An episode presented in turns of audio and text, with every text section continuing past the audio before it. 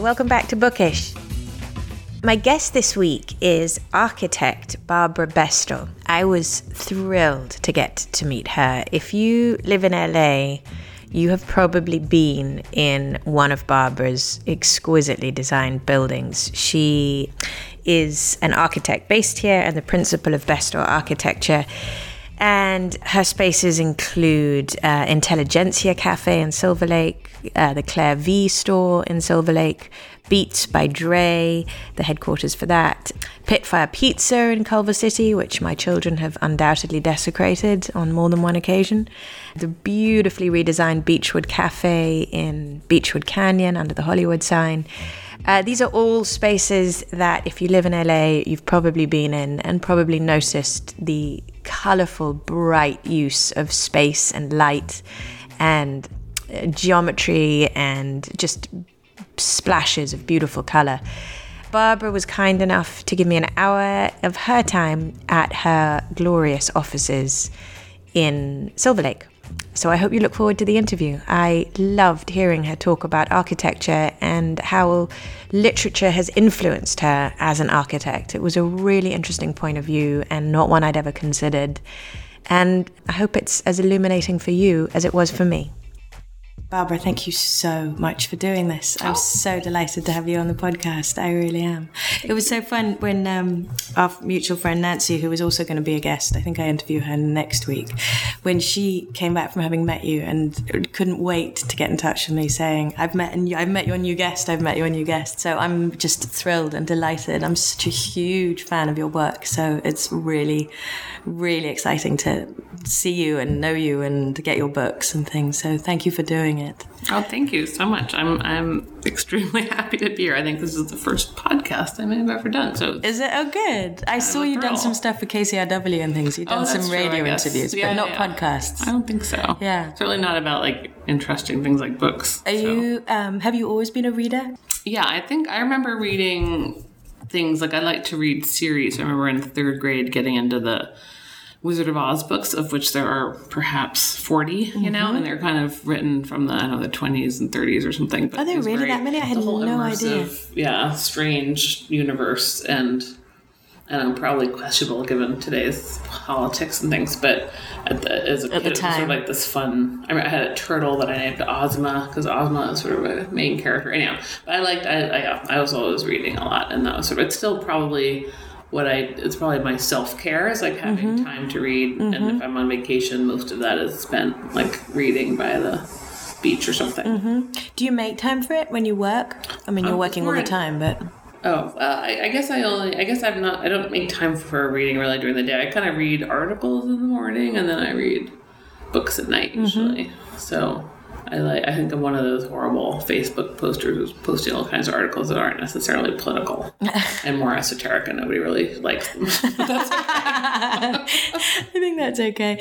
I, that's interesting that you talk about reading as self care. I was I did an interview earlier this week, and we were talking about exactly this. And I was saying, at the risk of my repeating myself on the podcast, that I've taken myself off Instagram and Twitter. So it was my New Year's resolution just to see what it did to my nervous system as much mm. as anything else. And I have found that it has has exponentially increased my ability to concentrate. That mm. it has, uh, it's, it's radical and, and, and immediate, the shift.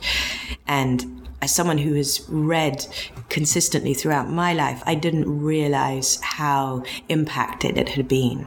I just noticed and thought that it was a combination of having two young children and being a mother and you know working and all the rest of it. But i i, I, think i realized that it was um, that there was a correlation between social media and and an ability to really digest and hold and stay for what a novel asks of you. Um, and that that felt like self-care. But you you draw you draw that line so immediately. And I, I don't think i had until till lately that it was really important for the good of one's soul to um, to immerse in that way. I think. Yeah. Well, I, I remember I used to spend years at the shrink saying I wanted to lead a more contemplative life because I tend to lead a very busy life. Mm-hmm. But I mm-hmm. guess I've realized that like it's unlikely I'll kind of go off and do a one week, you know, silent retreat. silent retreat. but the but but in a way, reading is kind of you know something that I, I just find it very not soothing in like a opioid kind of way, but mm-hmm. it, but it's sort of a um, yeah, I think as you say, the immersion I think is really good in, Yeah. in the story. And I have that horrible thing sometimes where I read a book that isn't very good, and I don't. I find it hard to just throw something out the window, and so it's just like this torture. I'm always complaining to my husband, like, "Oh God, this book is terrible." And you make yourself finish I, I just, I just kind of need to know what happened. You know, whatever. It's terrible. But, know- but then, I, but then I feel, I'm like, do I? How? How badly can I say this book is on Goodreads or something like that? Not that I really even do that, but but it's kind of funny. But I, but so I'm wary of you know I don't just read any old thing. Right, right. I don't want to get stuck with this. Yeah. Who do you take a rec- Who do you take a recommendation from? Do you use Goodreads or do you use friends or? No, I think friends usually sometimes. Actually, probably the book review, like the. I read the New York Times book review and the You do. the New York Review of Books a lot. Yeah. And then sometimes uh, the Guardian, you know, like that's more like from, and then social media sometimes, Mm-hmm. like on Facebook, some friends of mine will post books that they like. Mm-hmm. I have a client who we trade book recommendations Mm-hmm. back and forth. Yeah. It's a little haphazard, but I do find it's like mining, right? Once you find an author that you like, and hopefully they have a nice, you know, body of work, and then you're good for like you know two months just going through I that. agree. You know? Yeah, I, I, I never used to be that. I used to be much more esoteric and much more. I read one great novel by someone, and then that would that would be fine. I'd I'd move on. But I find as I've got older, I want to I want to know everything they. I want to dig out their last short story just in case it's you know Right. some gem that I've missed. Right. Did you come from a bookish family? Were you readers, all of it? Yeah, I think well, every every every academic I have professor Mm-hmm. Professor parents and Professors of what? anthropology. My father's an anthropologist, and my mom was was language, although she ended up being more an administrator in the long run. Mm-hmm. She's from Germany. She re- still does read a fair amount. Actually, she runs a, a Booker Prize book club. I think. Oh, really? She still goes to, and she's always giving me the cast offs. You know. That's Um, fun.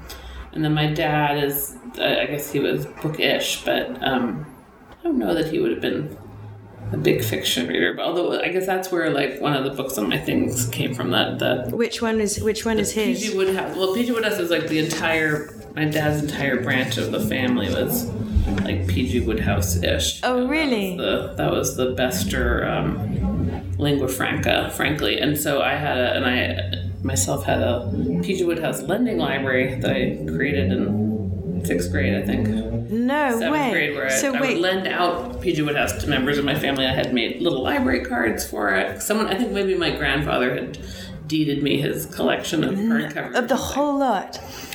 Well, a whole bunch that he had, yeah, or maybe Really? duplicates or something. So I kind of lined them up on a shelf and had my little PG Wodehouse. That's adorable.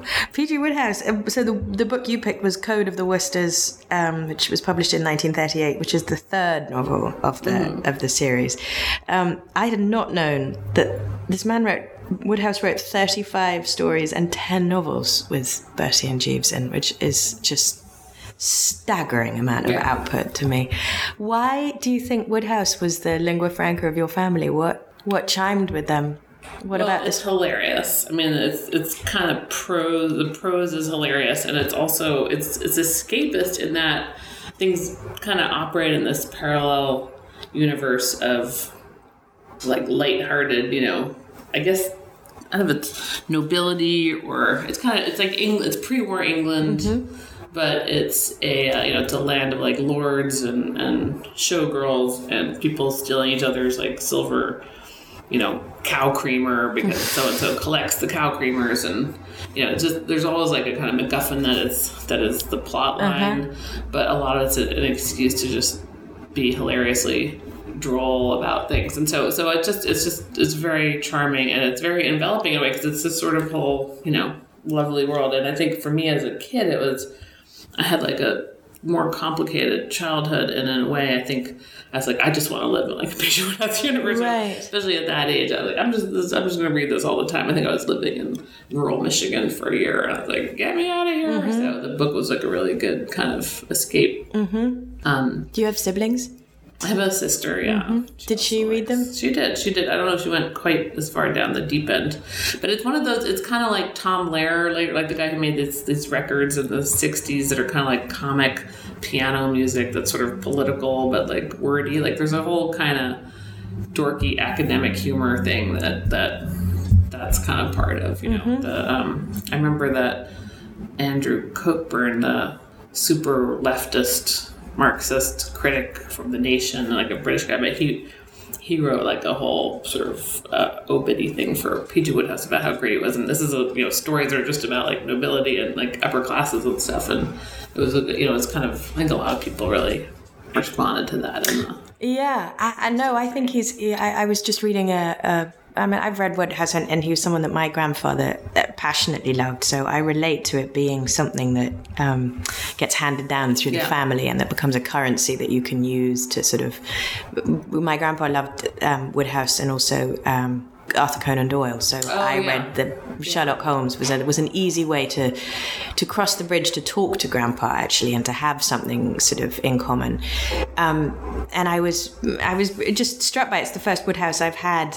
I think he's the first time he's cropped up on the list, and okay. uh, and interesting that you know as as an American that you would pick such an English and such a so tied to such a specific period, an author. Right. And I think he does get a raw deal as being just this sort of humorist, and that there is something. Um, Particularly in the, uh, I didn't know about Code of the Woosters, so I was I was reading about it, and Oh yeah, that's like one. I think that's one of the best. ones. But they're all, but they're all kind of great. I mean, but a lot of it's written in America. I mean, he moved to America. I know when Yeah. early, mm. so he's writing all this stuff kind of in a as I don't know if it was nostalgia. It was just like his world, and you know, this is a way of using this kind of like language that he liked to use, which is. I mean, you, if you look at a given line, I wish I had brought one with me, but they're just hysterical. Like the writing is just hysterical. I had I pulled out a line that made me laugh. Um, well, this actually goes back to the, the point you were making, which is that he's he's a political commentator in his brilliant and, and funny way.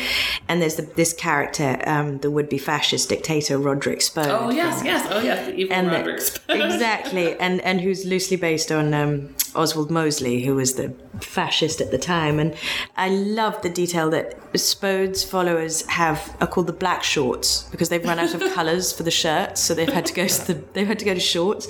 Anyway, but Spode is described as uh, appearing as if nature had intended to make a gorilla and changed its mind at the last moment, which is just fucking brilliant. It really is. It doesn't get better than that.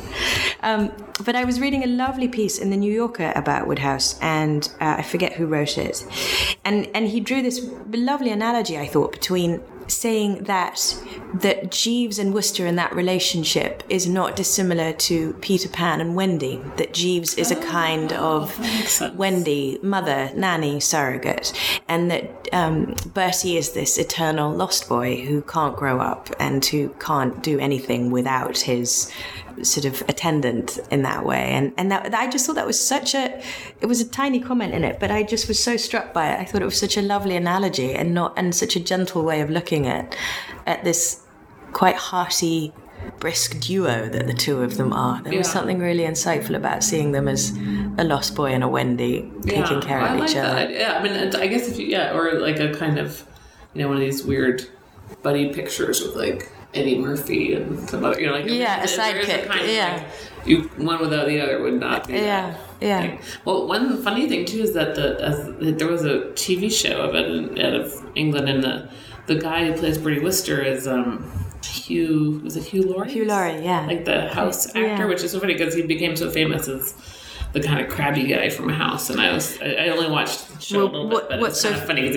he's totally like a dingbat, you know, silly person. It's so funny because what's so funny for all the Brits is that, that he then went on to play House because for all of us he was just as you say the dingbat. Yeah. So the idea that he would be taken seriously as a professional. I mean, I suspect Hugh Laurie had to come to America in order to make that move because I don't think he'd have pulled it off back home. He was so endearingly the, you know, big-eared idiot who'd been on TV for so long playing that character. It was kind of an indelible move, and it's a real testament to him that he pulled off the house so well, well. probably confirms the British's worst opinions of Americans. You, know, you can like, like yeah, Hugh Laurie is a serious guy. No, I don't think so. I don't think it went there.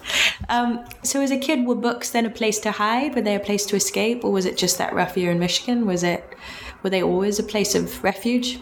I think, I, yeah, I mean, not, I don't think all this refuge per se, but I, I guess I like that whole aspect of reading that is, you know, time kind of is much more languorous if you're mm-hmm. reading, and it's, it's like durée, you know, they call it, the mm-hmm. 19th century idea that it's just sort of, you're going through this book, you know, and that might be like a couple days if it's summer and you have nothing else to do. It might be mm-hmm. a week or two. Um, and so I think you know, yeah, uh, in the seventies or whatever, when I was little, you, have, you had more time on your hands if you were a kid. So I would read a lot, you know, after school or on, in the car, and you know, I just, I, uh, it's also is a distraction. Like it's, you know, we didn't mm-hmm. have iPads or whatever, so it's kind of like fun to be immersed in a exciting story. Mm-hmm. Um, but as a as a general, because of that, I guess as a general practice, it is it's still kind of like my you know my fun time, you know, mm-hmm. and it I think it was then too. So I got really into um, stuff like Henry James by the time I was in high school because of that too. Like I love pro, like I love kind of, I love those really crazy long sentences, you know, that are that are beautiful, kind of thoughtful, probably like unendurable to some people, but I Yes. kind of found them very like beautiful and almost not spiritual, but kind of not, not relaxing, but just very thoughtful and, and so that that sort of um, yeah, I guess the crafting of the prose is really an art form separate from the plot. Mm-hmm. Like I would say, I I agree with that, and I mm-hmm. kind of I, I, I read plenty of stuff that isn't like that and it's plot driven, but I, I do actually really like things that are that are artful in the way that they're written. So Henry James, that was the next. Was that the next book that you, in terms of the chronology of of the books that you so, picked? yeah. Because your next book, one of the books that you picked was um, Wings of a Dove. oh yeah. um, which is published in 1902. And uh, I was delighted to see this. I did this podcast. I had my producer interview me for the end of season one, and one of my five was Portrait of a Lady. So Oh, right. I'm um, a, a huge James fan and did my thesis on him at Oxford. So Oh, really? I know him well.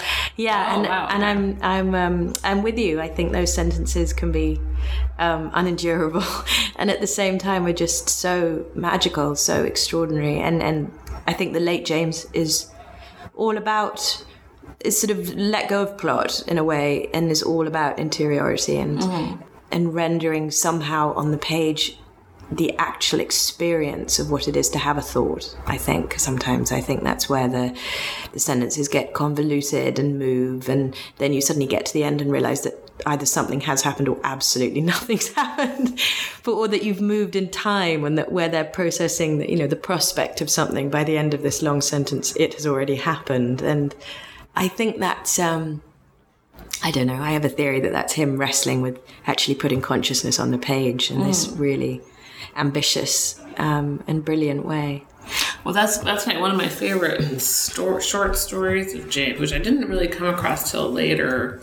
I, mean, I was, this is, I was a big high school, college fan. That kind of you know you read all the books, or, well, Mm-hmm. I read them again. But is that is a story called The Jolly Corner? Yeah. Story. Oh my god! So Yeah. that's the that is. I haven't read that um, for years. well, it's just so amazing because it is about that consciousness in a way, and it's the idea that the person, the character, had moved to Europe like James did, and then had moved back to like his family house. I think maybe someone had died or something, and that he's there and he's just sort of haunted and he doesn't really he thinks that there's a ghost he doesn't really know what's going on like this just keeps having these eerie things happen in his own house and it turns out that he's being haunted by the him that he would have been had he not left you know hmm. so he's got this double consciousness of like hmm. him sort of returning um, expat and then this the person that wasn't there and it's it's kind of scary like it's a scary uh, ghost for him and it's such an interesting you know Isn't it a great idea, of- isn't it? yeah, amazing conceit, and also you can kind of see how you know a lot of us have that. you know, Do you what have that? what If you go back to the East Coast, do you feel like is there a version of you that stayed behind there?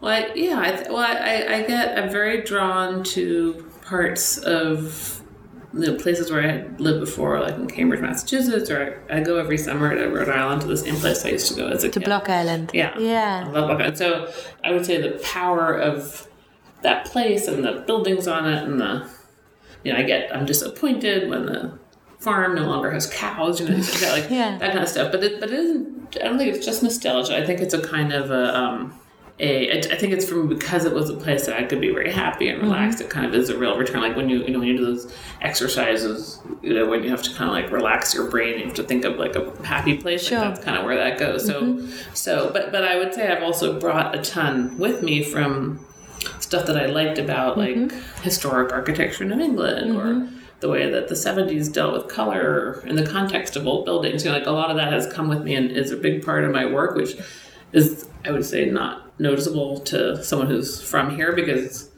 it's gone through so many weird filters, you know. Right. Um, but yeah, so I feel like very you know very connected in that way. That I, but what I do is kind of very much an extension of you know where I come from. Right. What age did you know you wanted to be an architect?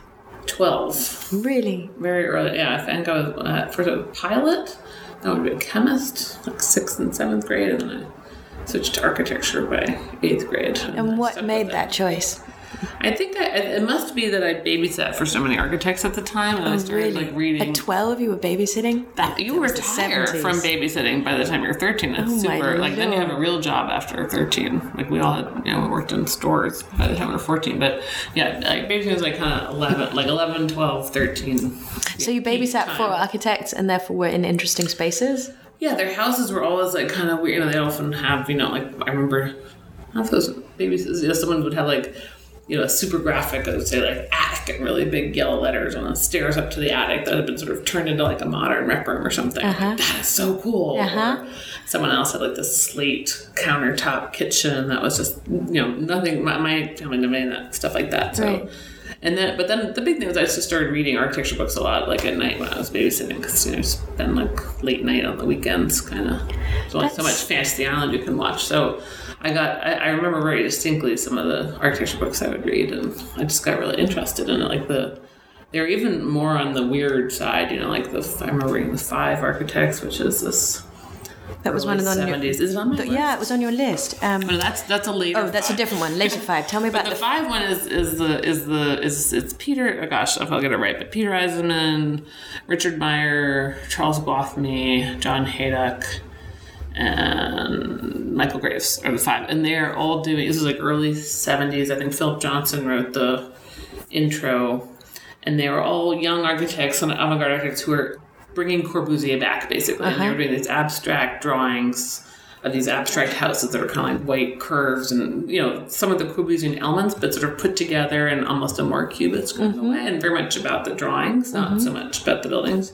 And it wasn't necessarily that I was enamored per se of those buildings. I was just so interested. This is something that people were doing, and like, what's mm-hmm. go- you know, what is what's going on here? And then I had like a big interest in Corbusier for a while and different stuff. And I interned, you know, in high school for some architects. Were you were you um, good at drawing? Were you were you a gifted artist? Was that something that you brought to it? I I think I was more. I was probably more in the art, like the. I like to make stuff, so I would like Right. make boats to float in the fountains at the, you know, near my mo- grandmother's house. I would, I would like assemble things. I made like a little farmyard when I was little, and you know, different. I just sort of like to do that, almost more like let's say dioramas or something. like Right. that. So right. um, and then I don't know that I, I, I did study art and I did in college I did do as a painter it was my thesis project just like that but I kind of I wasn't like the person who could you know whip out a amazing portrait of you know the neighborhood whatever Right. or something like that so Right. so it wasn't that I was I was probably more like a constructor of little worlds Fabricate it, right. But how extraordinary what happens happenstance now that you had sat for architects? I mean, I'm curious what would have happened if you'd sat for chemists, whether you'd have reverted know. back Kind to weird. I once I realized that you had to be in a lab all the time. I don't think this is. I think I thought. I think I thought it was like alchemy. You know, when I was Uh-huh. younger, like make amazing things sizzle, and I was like, oh, I mean, I'm sure it is to some degree for chemists, but it wasn't. Um, it didn't seem that. Yeah. I think I took a chemistry class, but yeah, I, I don't know. I think. I mean, I, I can't imagine what else I would have been really. So Mm-hmm. I mean, other than maybe an academic, but. I don't. I didn't. I never like writing. know. You didn't. I was about to ask. Did you? Did you? You never wrote. No. No, I don't like. I mean, I have to a little bit, but I'm not a. It's not my thing. I think my family. I also inherited, along with P.G. Wodehouse, a general fear of uh, writing. That Oh, really? not a good thing if you're academic parish. So, over, like, since literally almost everybody on my father's side is an academic, like some of them would become prolific writers and publish all the time and become wildly successful mm-hmm. superstar academics, and some of them would never actually be able to like finish writing that one book and mm-hmm. then you That know, was it. it's Yeah. it's really dire, you know, and it Yeah. causes a lot of anxiety, and it's probably caused by anxiety. So I think I think my my mom claims that she used to whisper in my ear as a baby, like, "Don't become an academic." she was probably pretty adamant. Job done. That's so funny. I wonder if at some level you misheard it and had become because academic No, and no, she architect still says it now. She still she still it. does. Like, oh, thank God. That's so funny. So, of the architecture books, which is is the, the well, because you had two that I obviously did not know, but I was fascinated to read about. Which one, sort of, in terms of your chronology, is the next one that you landed on? I have Complexity and Contradiction in Architecture by Robert Venturi, and Five California Architects by Esther McCoy. Well, I guess I mean, I guess complexity and hydrogen. I we could do that one Okay. later because it's a it, well, so so five California uh, five California architects is this amazing intro to the let's I don't know if it's the golden age because it still keeps having one, but it was sort of the first golden age of California architecture where it really McCoy was this wonderful writer and journalist who I think interned for Schindler for some reason. I don't really know why, but she worked in a studio Yeah. and she would she would maybe a little bit like an Ada Louise Huxtable, you know, without as big a mm-hmm. platform.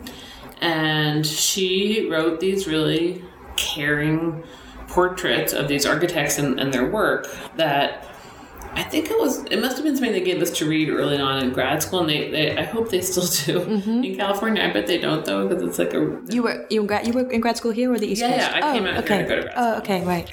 Yeah, I, I actually was in England, which is where I was reading Wings of the Dove, and the people there were. This was in the late '80s, and they were like, "If you really want to be an architect and build stuff, you should just not don't go back to the East Coast, go to Ah. California." And I was like, "Really?" And they're like, "Yeah, really. We know this because our friends are, you know, the California architects." And, um, So and sorry, I'm just right. going to pause one second. So, what were you doing in England when you read Wings of a Dove? Where, how, how come you were Oh, there? I was there to go to the AA in um, London, which is in Bedford Square. Uh-huh. Okay. And um, I did a year there, my junior year in college. Uh-huh. And I did that because I really, really wanted to be like doing some architectural design. They didn't really have that in college. They Mm-hmm. had an art art program that was like studio art. So it seemed like a good idea to kind of get in there and do that. Well, I don't want to keep jumping ahead. Let's let's finish talking about the California architects. Have you? But but you have not been. No, you have been back. You've you've not just stayed on the West Coast. You have moved. You've I been moved East Coast. briefly And, to the East Coast for like a year, but no, in Right. general, I've been here for like a long time. right. 20 years, 20, 30 years maybe. Um, Um, and the and so these five California architects. You read that in school here. Mm-hmm. Yeah. and then I still, and I would reread it a lot because I think that the, I mean, my hero of those architects, although they're all wonderful, is Schindler, R.M. Schindler. And there's a story, I, I'm pretty sure it's Esther McCoy who talks about it, who, um, the story about how Schindler, who was, who was, wasn't penniless, but he was sort of like, wasn't fancy, you know. He had this little beautiful house studio that he built with Neutra, and he lived there. And and he would drive around in a station wagon with a bunch of two by fours in the back, and would kind of like mess around with his stuff that was under construction. So a lot of his, a lot of what's so wonderful about California about Los Angeles architecture. A lot of the most famous things out here are you know single family houses, and they're often quite small. They're really like these intricate works of art, kind of sculptural, jewel box, whatever you want to call it. But they're, but they, you know, he had this particular idea about space and kind of been organized a lot on these diagonals. Um, he had worked for Wright for a long time when he first got here. And anyhow, but so there was a sense of improvisation and once you are actually under construction, you can kind of keep fiddling with stuff, and I think that's what you know. That's what you see in early Gehry stuff. That's what Morphosis was doing when I was when I first moved out, like in the 80s and 90s, like or Frank Israel since passed away. Like there was this, there is a kind of a much looser approach and more um, artistic approach, really, to making space and making buildings in the West Coast, and that, and you know, because the East Coast was tended to be, you know, kind of European influence, you know, building for the ages. And where I grew up in Boston, like every new building was covered in brick, like even if it was just a veneer of fake Sure. brick, but it was kind of a de rigueur conservant conservatism that that we really And so he would drive around with the two by fours in his car, and he'd just go up to sites that he w- that he was working on. His own ones, yeah. It would be um, he would I mean, I think he would. Yeah, I, he would I sort of- assumed his own words. Yeah. He was. I, I think basically in those days you would often be sort of architect. You wouldn't be the builder, but you just sort of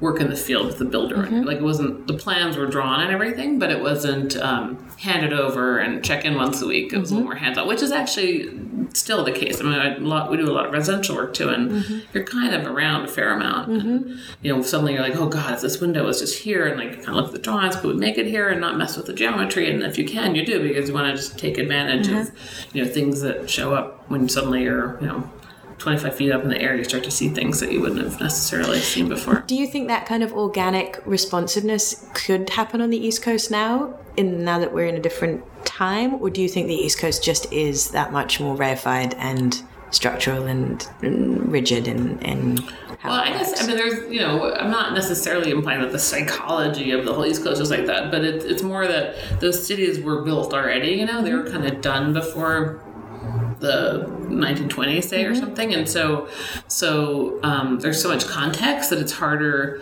to feel Sure. loosey goosey, you know. Yeah. And I think the West, because so much of it was built after 1950, literally, or even 1960 or 70, like still half the city was like empty, and you know it's been sort of filled in that there isn't there isn't a whole set of rules to live by. You know, sometimes you'll see a track development where stuff looks alike, but but often you just sort of these things are kind of like poked into a little hill here or there.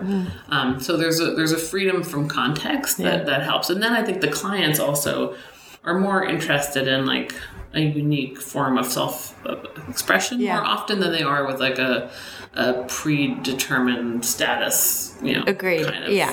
Conformity. representation, Yeah, yeah. I found that moving here from London, I, I was absolutely floored by the architecture here. I mean, to I mean, I think at the beginning I was snooty about it because I didn't understand it because I understood serried rows of Right. Chelsea, Fulham, you know, houses built for the workers who were building the bridges that you know have, them, have since become sort of four million dollar houses. But you know, but that and the and the um, the history of England and uh, of London in particular, just how hodgepodge it is and this melting pot of a you know 15th century pub next door to a soaring skyscraper. So I was a snoot about LA's architecture when I got here, and, and I remember sort of taking photos of some of the particularly craziness in, in Beverly Hills, where you've got like Oh, a yeah. sort of faux Disneyfied cottage next to um, I don't know a Spanish villa next to French Tudor. yeah, exactly. And then I'm so glad that I've been here long enough to lose that and to just feel kind of delighted at the freedom and the imagination that allows for this. And in the same way, and, and it's not a dissimilar thing to books, like in the same way that, you know, I've been doing this podcast and people have talked to me, have brought about their the graphic novel that meant so much to them, or the sci-fi, or the Henry James, or the book of poetry, or you know whatever it is. And in the same way that that all is literature, that all counts. This all counts as architecture. This all counts as uh, as an expressiveness and in a way of claiming space and and putting your own stamp on it in a way that London architecture, it's all I can speak to, doesn't allow for at all. You make you make your interiors yours, but you don't mess with the exteriors at all, and that feels. Um, I don't know, like a fun. It's been a fun thing to watch to watch my experience of architecture grow, or my definition of it expand more since being here. I think. Yeah, I think well, the rap on LA for a long time, up until fairly recently, was you know kind of kitschy, you know, disposable, everything that, that was, um, and superficial and those kind of things. And, and yet, I would say, 20th century architecture, like most of it, is in LA, and Right. most of the progressive stuff of the, certainly the late 20th century is from LA. You know, the two American Pritzker prizes are LA, Right. are LA architects.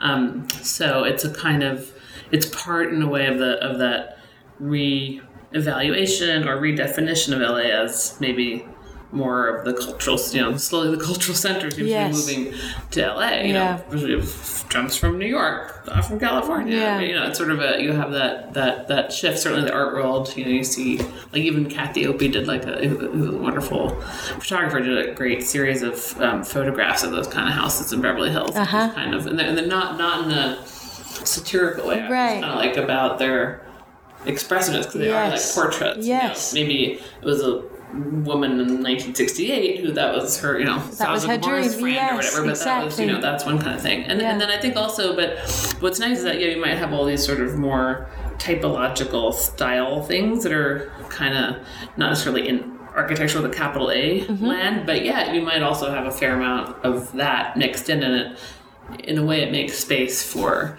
you know avant-garde ideas. Yeah. and I think a more democratic and sort of inclusive, you know, sense of a of a of place, like I agree. less conformist. I totally agree. I think that was what I came to. Um, I think that's what I came to sort of appreciate after took took some time, but also took some time. I think to sort of get to know the different enclaves of LA and see to realize this collection of villages that this huge city is, and was something that took a little while to land on. I think coming having been born and raised in London. That I, I think I kept looking for the city. I kept looking for um, Soho or um, I don't know, Hyde Park. I kept looking for a center that I could that would hold me in some sense. And I think and I lived in West Hollywood at the time for years before I moved up into Laurel Canyon. And I think when I when I moved up into the hills, I, I had this realization of like, oh, you can't look to LA to give you an urban experience in the way that London offers it. It you have to play to its strengths and, and what LA does extraordinarily is offer you this canyon life, I think. That hmm. that the hill life of these winding little streets and these completely discursive cul-de-sacs that end in nothing and these hidden cabins and this leafy withdrawal that then but then seconds later you're emptied out into the Chateau Marmont and or the valley or you know whatever it is that the the hills and the beach I mean this is just my preference but I feel like those those two extremes are what LA does so beautifully and that if you surrender searching for your New York or your London pavement walking pounding experience I guess downtown these days that's you can you can find that but that had been um, it's my advice to young actors when they land here is hit the hills or hit the beach but stop Oh, looking yeah. for london Right.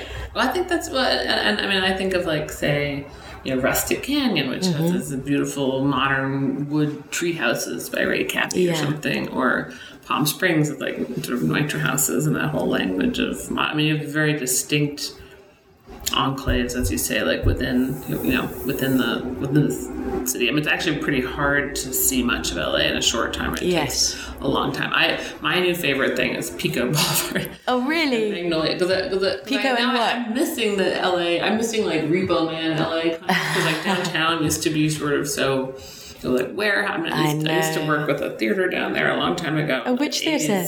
It was um, the Wallenboyd Theater Okay. and the Actors Gang used to okay I, right yeah yeah yeah And so we would have rehearsals down there. I mean, I wasn't in the theater. I was like, I don't know, a helper, but but we, you know, there's like one restaurant, Gorky's it was open late at night. It was just it was just this funny like. You know, like Berlin, basically, and then you have, but people would live all over the place. And these other, you know, you go meet in West Hollywood at a bar or something. You go, but what I miss is that um, I always liked the again I just I think of it as hyper democratic like the little entrepreneurship sort of mom and pop you know like oh suddenly there's like three Russian grocery stores and there's Uh-huh. a nail salon like you know this different ethnic not even enclave but sort of like a little the valley yes the valley does i think yeah But I just like so so sometimes I'll drive. I have a bunch of work sometimes in Santa Monica, and I'll just take Pico back because it's just Uh-huh. makes me really happy. Like I go by Roscoe's Chicken and Waffles and the weird Swedish shop, and then the you know a couple other things like and, and, the, and that like some of the houses are kind of pink and white and green and just you know it's almost like it's not Nathaniel-esque because that's such a dystopia, but that kind of sense of you know small. Nice homes in this interesting city. Know, That's kind Yes. of what I feel like I, I no pico It's true it has a it still has a 50s sort of hominess domesticity to it i know what you mean that's funny and magnolia that's a that's a boulevard you like if you're in the north I yeah, I think it's. I gotta make that of the movie, but it goes on forever. Magnolia. Mm-hmm. But there's. I, I was teaching for a while at, at Woodbury University, and sometimes I'd have to go to like a job in Laurel Canyon, and then you go like weirdly just across some big avenue in the valley, like to get. You know, there's no highway way to get there. You have to kind of like. And some of those are amazing. There's like a cowboy and western store of something, and there's you know just the strangest restaurants. Yes. and I, I just like that kind of stuff. Yeah, no, I agree. I, there's something about the specificity of it too, like you say, like the cowboy and western. I think I had that when I lived in um, West Hollywood for a while too. There was these little Russian stores, and I don't speak any Russian. My mum does, weirdly, is fluent in it, and so I would ring home and ask mum to translate if I just needed a lemon. Like, how do I ask for a lemon? I mean, you'd think they'd be visible, but there was something so dear, and that felt very foreign because in England people learn English very, very quickly, and here you can maintain your Yes, language right? and your yeah, you really You can can speak and a lot Thai your whole life completely have and and somehow get away with it. Yeah. So the next book, which would be would be Complexity and Contradiction or Big Sleep. Oh well, I guess Big Sleep in terms of LA stuff. So so, I mean that one. I, I just wanted to pick out something that was sort of a noir and that's such a great classic. And then this morning I read this crazy article about Big Sleep, like a more academic one, which had to do. Well, I'll, I'll get that. But but the Big Sleep, there's a there's a, the, it's hard to separate for me anyhow the film from the. Uh It's like. When did you do you remember when you read the book? I, I read a lot of noir, like or, or hardboiled fiction in college, I guess. And I Uh-huh. probably and I watched a lot of noir films, so it was probably kind of tight. I think I liked that was one of the things I liked about California before I came here was the whole noir, you know, Uh-huh. world um, of yeah detective stories and kind of bootleggers and you know, the the what is the um, what's the classic movie Chinatown that kind of stuff.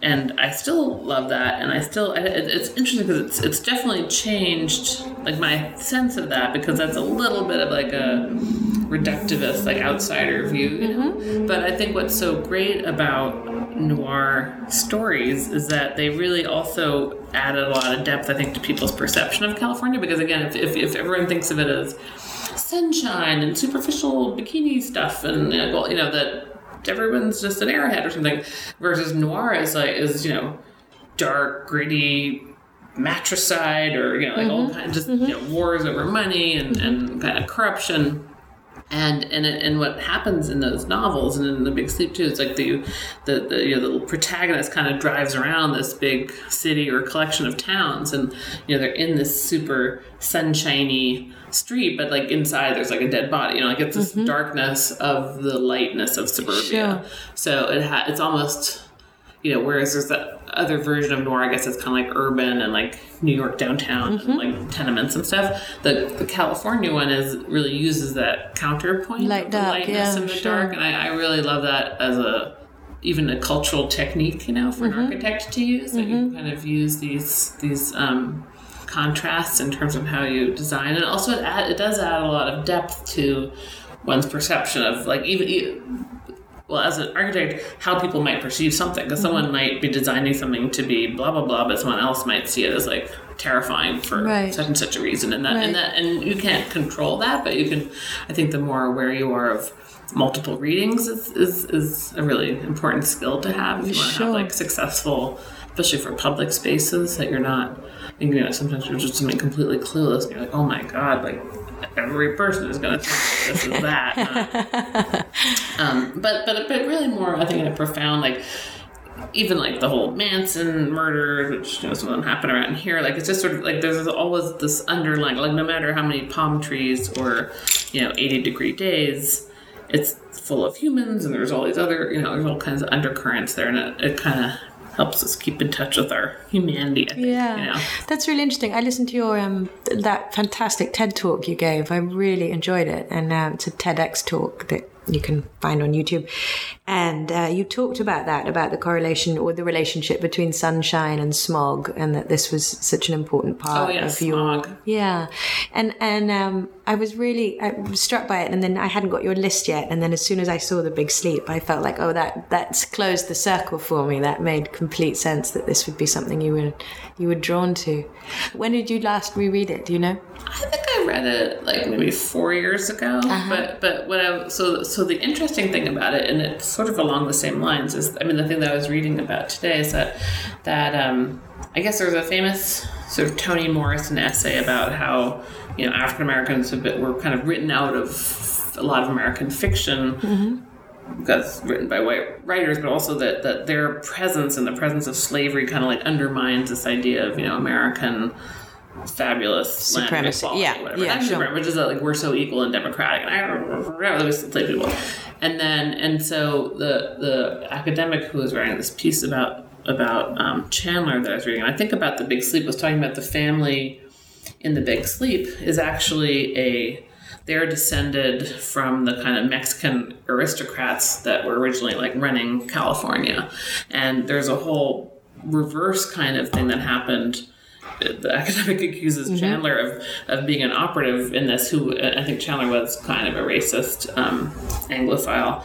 And that that he would inevitably make characters of color or like Hispanic descent kind of you know corrupt or kind of morally Mm-hmm. Suspect degenerate, right. and that this whole family that is seems to be like a rich you know pillar of society Mm-hmm. family. It turns out like every single one of the two daughters are supposed to be damsels in distress are actually like horrible and like one's murdering people and like, you know the, the, the, the, but they're but then and they have but there's all these clues that they are actually like you know mestizo Americans because Oh, they interesting. traditionally, I guess, yeah, the landed, sorry, that the people who were the kind of rulers of California, who were of Spanish and Mexican descent, often would sort of intermarry the Anglos after the after the Mexican American War in order to kind of keep their property there. Mm-hmm. And, like they would essentially be providing the money. They're like the dowry people Right. to the whites who are Keeping the bloodline. Right, yeah. so the interesting is that instead of instead of writing out like the African American slave, the job of of this kind of racism in fiction is to kind of have an excuse for why they are no longer, you know, why why the Anglos or the whites run California like Right. that. These people were. It's kind of like when people wrote about the decadence of Rome. Uh-huh. that it, you know they have all kinds of ridiculous Theories excuses about- about, sexuality and Right. everything. These are the reasons that fell apart. They're like, well, these you know because of their their inherent decadence. They, Wow. They no longer are the true the true owners of it. That's so interesting. I had no idea until I was researching this because I read The Big Sleep. I, when I moved here 18 years ago, I decided to read only California novels for a year Oh, and just try and sort of immerse a bit. Well, I just felt so English. I felt so irreducibly English when I arrived and, and felt all this dissonance of, of we all speak the same language and yet I feel so foreign. I've never felt I've never felt so alien. And I remember saying to my mum at one point, it would be easier if everyone spoke German because because then I would expect there to be um, I would expect us to be foreign, you know. Yeah. But because we all speak English, there's an assumption of parity and of shared humor and of shared history and shared cultural references. And still, 18 years later, I am still unpacking that stuff. I am still like, oh wow, no, I don't get what it is to have been. I mean, uh, who does? But I don't get what it is. The African American situation here is just not what we have at home. And you know, I come from a colonial country with its own host of problems, but we didn't have slavery, and that's just not something I. uh, That I'm still learning about. I'm still educating myself. Anyway, this is a long way off track, but Chandler was someone that I read as soon as I got here, and I remember just just sort of falling in love with the world of it and the writing of it and hungry for what felt like the romance of it and the possibility of it. I mean, even with the darkness, it just felt like every corner Philip Marlowe drove down, there was murder happening and there was a glamorous woman in an evening dress. And I Right. felt, I felt like I would open my door and sort of wander down to my Russian supermarket and wait for something to happen that felt like that felt like it belonged in the Big Sleep or any of his novels, but it never did. It never really Well, it's did. lucky in terms of the murder part. Yeah, I'm glad the murdering part didn't happen.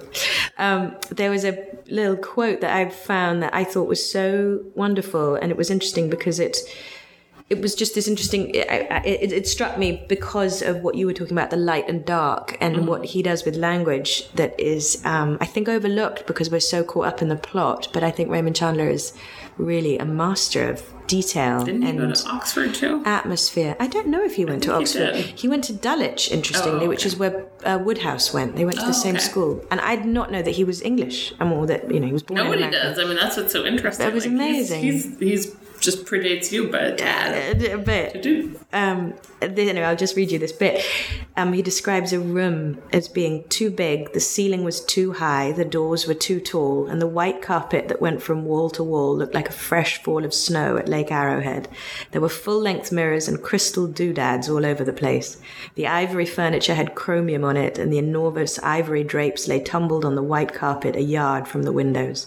The white made the ivory look dirty, and the ivory made the white look bled out. The windows stared towards the darkening foothills. It was going to rain soon. There was pressure in the air already. And I just Oh love that, isn't it? Wow. For the white and the dark and the and the sense of of just ominousness and the foreboding and just in one paragraph and all he's done is describe some furniture and some curtains in a room. And I, I was like, that's that's a master right there. And we can get distracted by Bogey and Bacall being so sort of mesmerizing in their own performances and what a great movie that was and what a love letter to LA that was. And yet that that just that paragraph alone for me is like that's why he belongs in the in the lists of, you know, best books and things. It was really something. Well, that, that makes me think of that, just the issue of atmosphere, which is kind of what I always try and tell. Well, I try and convince the people that work for me here that, like, this, we really are designing atmospheres because in the end, that's kind of like how people perceive space. I mean, maybe not when it gets to like public space or bigger buildings, but, but even then, you really want to.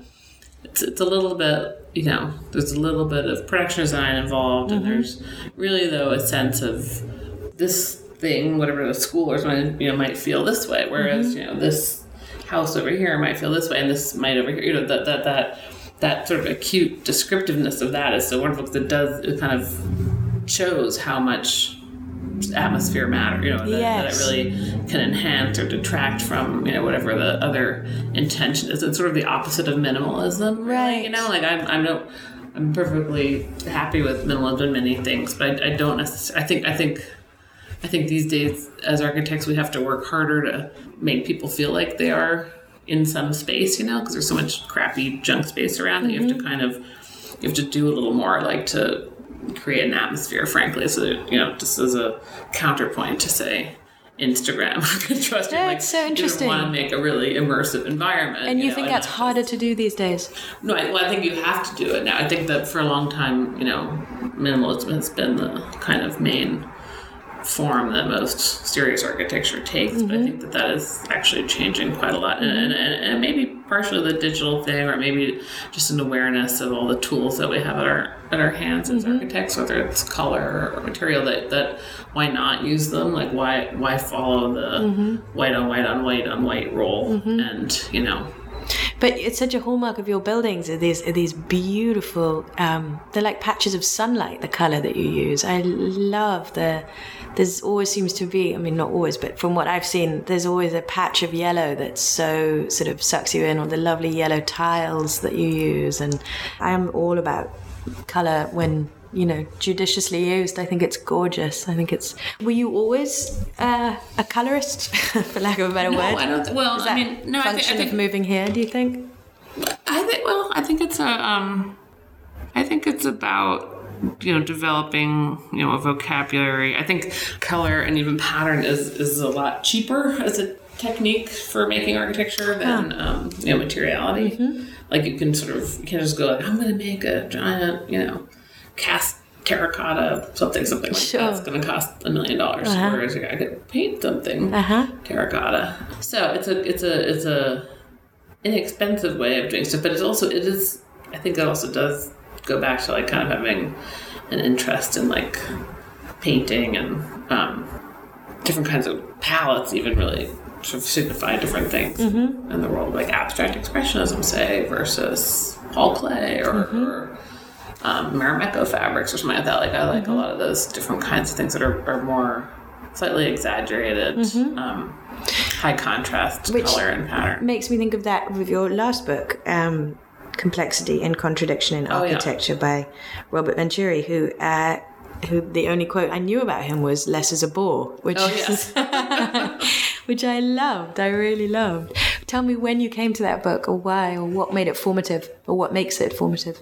Well, it's one of those books with whom a lot of people of, of my generation would have a kind of a love hate relationship. I think because, in a sense, I I started when I was very young, postmodern modernism was still at its kind of um, zenith, and that was stuff like you know the, the literal kind of taking of classical motifs and sticking them on buildings, like the Portlandia building in Portland is kind of famous, and I, I, think I think I've never actually talked to the writers, but like I think that the name of that show being named Portlandia it has to do with that. Oh, really? It's like a ridiculous building in Portland. Everybody it has like very little windows. It has this funny shape, but it's you know it was, it was an epitome at the time of postmodernism, and so I hated that. I just absolutely I, I didn't mind like weird neo expressionist stuff out of Japan, but I didn't like this whole kind of cut and paste neoclassical thing. So then when I was in school, a lot of people, we a lot of us eventually gravitated. Let's say I'm the same era of like, you know, grunge rock and early hip hop in terms mm-hmm. when I was an architect, started became architect. Neo modernism sort of became the the de rigueur mm-hmm. style, and that is um, or language, and that is a fairly minimalist language, and mm-hmm. things are more um, stripped down mm-hmm. and maybe a little on the boring side mm-hmm. to be honest. So so i think when i started working i was i would i would kind of do stuff more like i would deconstruct stuff a little bit. Like i think one of my first houses had these panels on the side of windows there'd be like a sort of a window over what was essentially the wall with the insulation in it as well as like the window above it. So there's a sort of idea of like you know like this those those agricultural colleges will have like a circle and a cow and have a window in the cow and see how they digest or something. Right. Some sort of teaching tool, but it was kind of like that, like uh-huh. the digesting cow approach to architectural construction. and I thought that was, you know, this was sort of interesting, but like a little more like clinical. Sure. And and then yeah, and then I, I really changed over time, and I think part of partially it was parent, you know, motherhood and having these kids who are like into like all kinds of wild outfits and colors and you know, trying to go with it and have fun with it. And I started doing. I had like this house had this giant pink wall in it, and, and then I kind of is that the house? It. Is that the cabin that you did? No, not yes. the one that you built for yourself. Yeah, the one I did for myself. I uh-huh. think. Yeah, and the girls like that's in the book, I guess. And then I kind of started to go down that path, and and the book was in a way taking that idea and like looking back at 20th century LA architecture, looking for that precedent because it mm-hmm. was, you know, it's very exuberant. Like the Schindler houses are kind of crazy. Yeah. Like Frank Lloyd Wright's doing like bananas, you know, pink curvy houses with round windows, and then Albert Frey, like all these different people. So I was, I was really loving the fact that actually modern history is not hygienic and antiseptic and kind of, you know, everything must be more minimal like Mies would have done. Sure. Know? Instead, it's actually this kind of wild bunch of imaginations and forms. And I, and I loved like the Gehry at that early Gehry. Like so, there's just, it seemed to me there was more of this continuum, and that I needed to bring to pu- the public the fact that actually right. modernism is like this. It doesn't. Yes. It's not that. It's like there is a more is more modernism. Mm-hmm. And that, and I and I've kind of just worked. You know, I haven't worked on that in a proselytizing way per se, but I, I do feel that way that mm-hmm. that that it's you know architecture can be you know quite it's really fun to, to do and if you make a good space people really want to be there. So mm-hmm. that and then that again as as in the, in the same time frame as like as this digital realm has really grown i really feel like it is a not a fight to the death but there's you really are fighting for attention yes. there's just it's hard to compete with like constant you know ads and programs and notes from your friends and snap you know all these things on your phone. So, and I, I guess I do enough retail and restaurants. Like I, I know that if I make it really a place people want to be, then mm-hmm. it, it helps them like meet other people. You know, they talk to the person next to them. They might still be like writing their screenplay on their computer, but then they might end up having these different relationships, and it, it becomes like hospitable for human interaction. It's a no. It's a, I would a, say it's an important the, one because it, it's again, but you have to use different. I say know. it's setting the bar so high. I think, and I think it's something you you do so beautifully. I mean, the Intelligentsia coffee shop in Silver Lake, to listeners who come to LA, go go to it because it is not only a wonderful cup of coffee, but it is an invitation to stop for a moment. It really is. There is so much space in there. I remember being bewildered when I first walked in and thinking, why is there so much space? Why am I not being herded? Why am I not being confronted by, you know, the conventional bar at which I must sit, but I can walk all around this space. I can interact with these baristas anywhere. I can interact with the other people. I mean, as a result, I think intelligentsia probably resents you because people just sit there and write and hang out all day long. I, I mean, I say resent with a with a smile, obviously, but I think it's something you you do, and I think it's an amazing thing to take so seriously as a sort of civic responsibility is to encourage people to to, to look up, just to look up and look out at the space that they're in, and I, I think your spaces do that. They really do. Yeah, thank you. That means a lot. Well, that, yeah, that's. Uh, It's really something. Um, I have some follow-up questions. Can I Yeah, ambush please. you with some of them? What um, what almost made the list but didn't? Oh God! Oh, I have a long list. Well, there was. Um, so I, I read this book that really affected me a lot, like a couple, like maybe three or four years ago, and it kind of predated like the the way that Trump really, I think, woke up a lot of people as to like the kind of larger history of of institutional racism and sexism and stuff. Um, and it's this wonderful book. what is this goddamn? It's called- something like the the incident at Gainesville. It's by a, a African American historian slash writer in Oregon, Daniel. Oh gosh, I'm gonna not even. Don't but, worry. But what it what it is is about it's a it's a he's got a kind of a character probably like himself as like an academic who goes back to see his father who's dying in like this tiny town in Georgia, but it's kind of you know like the UN guy was just going around America looking at poverty, and he's like in rural Georgia, and there's places where it's kind of like sewers, kind of like on the surfaces, and it was basically like one of those places. Um, but over like somehow the the book kind of unfolds into like a pretty searing history of the his father's father, and who had been sort of a bootlegger, but also had been a, had been an emancipated slave, and just a very very thorough, intense portrait, not just of those characters, but then really like all these pretty complex political mm-hmm. things around it and history, like you know, 19th century American history and, mm-hmm. and 20th century, and and I just found it really deeply moving because it was you know the, the writing I thought was good, and the, the, the way that it kind of also. I was just learning so much, you know, sort of fact-based stuff in addition, but it wasn't, it wasn't even like historic fiction. Anyhow, so that that I thought was a good one because I, I feel like there are so many interesting um, books out now, like the Ta-Nehisi Coates or something like that. But, but like that, but that as a fiction reader, like I'm not. Yeah. More, I'd rather go that way where I get like a lot, you know, for Yeah. you know that that, that kind of also has like a story. Because in, in a way, also it helps me like remember all the I facts agree. more. You I know, because agree. I, I that they're sort of tied together into this. Great retain person it and- better. Yeah, me too. yeah.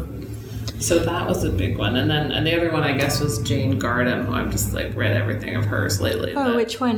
Well, I started with the Old Filth, Uh huh. but I guess I don't know that I would have said that the books you know shaped me per se, but it's Right. more that I I was happy to find like a more recent writer that was also writing that kind of you know that was writing about a period that that um well I guess I felt like she was sort of a Henry Jamesy person you know of today like Uh-huh. Right, that can- was, they're kind of profound psychological things Yeah. Deal a bit with the sort of class issues that are part of that although that's not like Right. the main topic Right.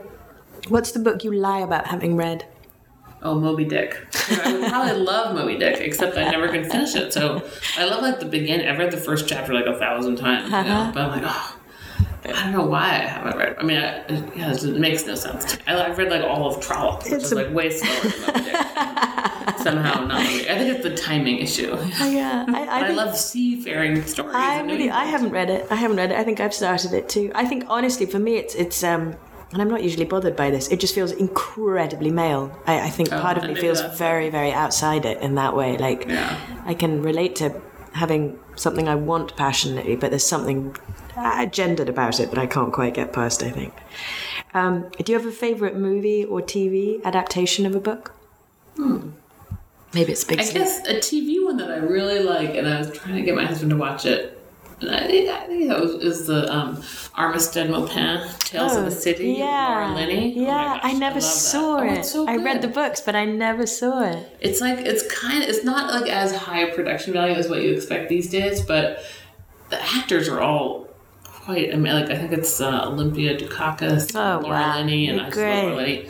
and it's just such a great story about again a California story, Sure. San Francisco San in the seventies, and there's just kind of like everybody. I think I think that they were written. I think Arthur Penn wrote in a kind of Dickensian way, where he just like dash off another Uh-huh. chapter for the newspaper. Every think week. that's right. I think it was kind of- yeah. It's just like anything could happen, you Uh-huh. know. But it's it's not necessarily like I think I would always like the film version better probably than Mm-hmm. if I was actually reading on the page because I don't really know how the prose quality is Uh-huh. it, but maybe it's fabulous.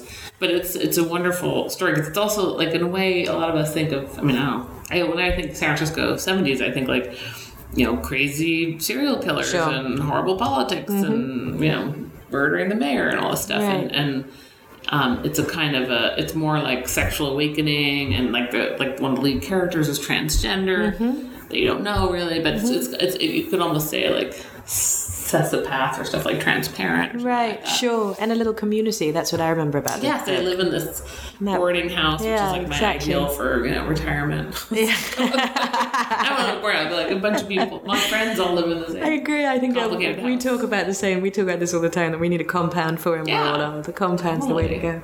Thank you so much for doing this. This was such a pleasure. Thank you Thank for you being my so much. guest. This is super fun. Thanks so much for listening to this week's interview. If you like the show, please write us a review on iTunes on the website. It really makes a difference.